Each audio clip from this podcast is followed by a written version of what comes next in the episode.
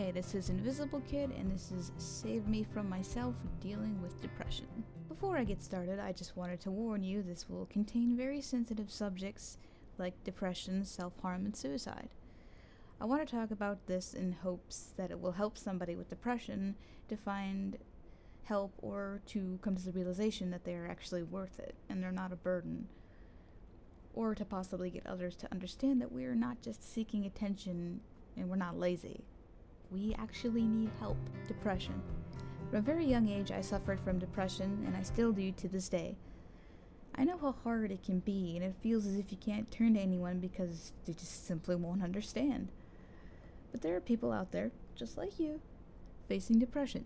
However, I've had people tell me that I just want attention or I'm lazy because it'll prevent me from doing things that I do on a normal day.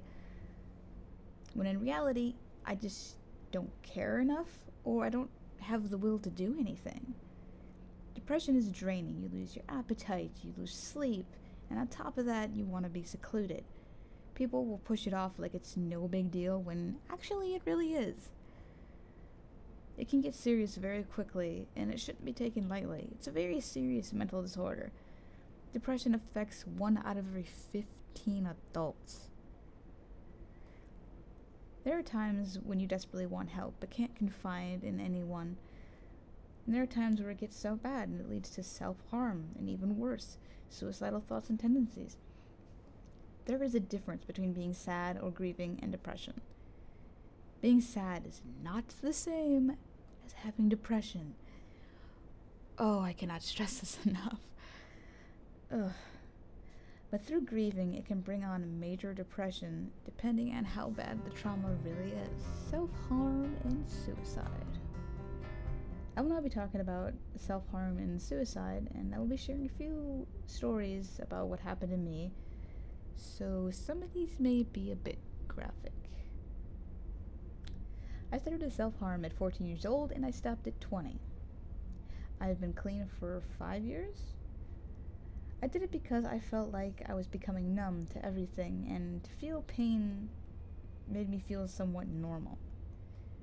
Then it got much worse before it got better, which leads me to my first story about my first attempt at suicide. I remember most of these incidents very well. They still haunt me to this day. It was a very late night, when I knew that everyone would be asleep. I was already thinking about suicide for a while, and finally thought that now was the time.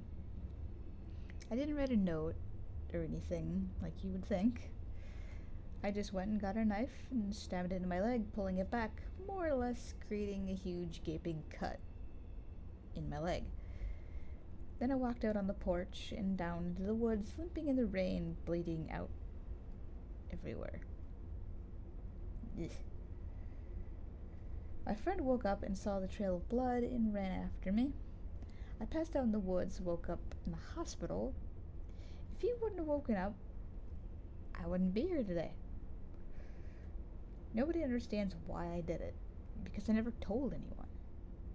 I kept it all bottled up, which only made it worse. And the fact that I was forced to see a therapist didn't help at all. I was so uncomfortable talking to them, and they didn't really seem like they cared much, anyways. But a year later was my second attempt, and it was the worst one by far. I was alone, or so I thought, and I was not that far from a lake. I had been there for quite some time, contemplating on whether I should actually do it now, which I eventually uh, decided on going through with it. I walked into the lake knowing that I can't swim. And I made my way to where I knew I had no way of getting back out I knew this is what I wanted, but my brain was telling me otherwise. So I had frantically flailed about trying to catch my breath, only to swallow mouthfuls of water. Then everything went black, and what felt like seconds later, I was opening my eyes to a homeless man holding me, crying, praying that I would make it. Then in my brain, something clicked. I realized that I really needed to find someone who I actually trusted to help me. Because after seeing this random person who pretty much had nothing to care so much and have so much compassion for someone that they have never met in their life, I'm very lucky to be here today. Life is worth living. Looking back, I should have put an actual effort in finding someone to talk to or to find someone that could help me. Because if those people that I had talked about wouldn't have been there, I wouldn't be here today. Life is worth living, and all life is precious. And we fail to realize that we aren't actually here for that long. So, trying to make the most of life while you're still alive is actually very important. I know bullying can also play a big part in depression and suicide, and it's difficult. I know, I've been through it. But that's a discussion for another time. Life is worth it. You're worth it. And anyone who says otherwise will forever be wrong.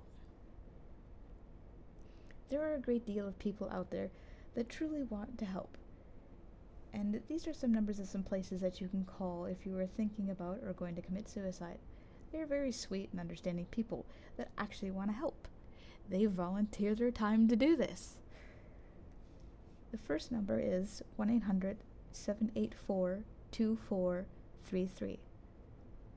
The second one is 1 800 273 8255. And the last one is 1 800 827 7571. And just remember, you are worth it. You always will be. And there is someone out there who wants to help.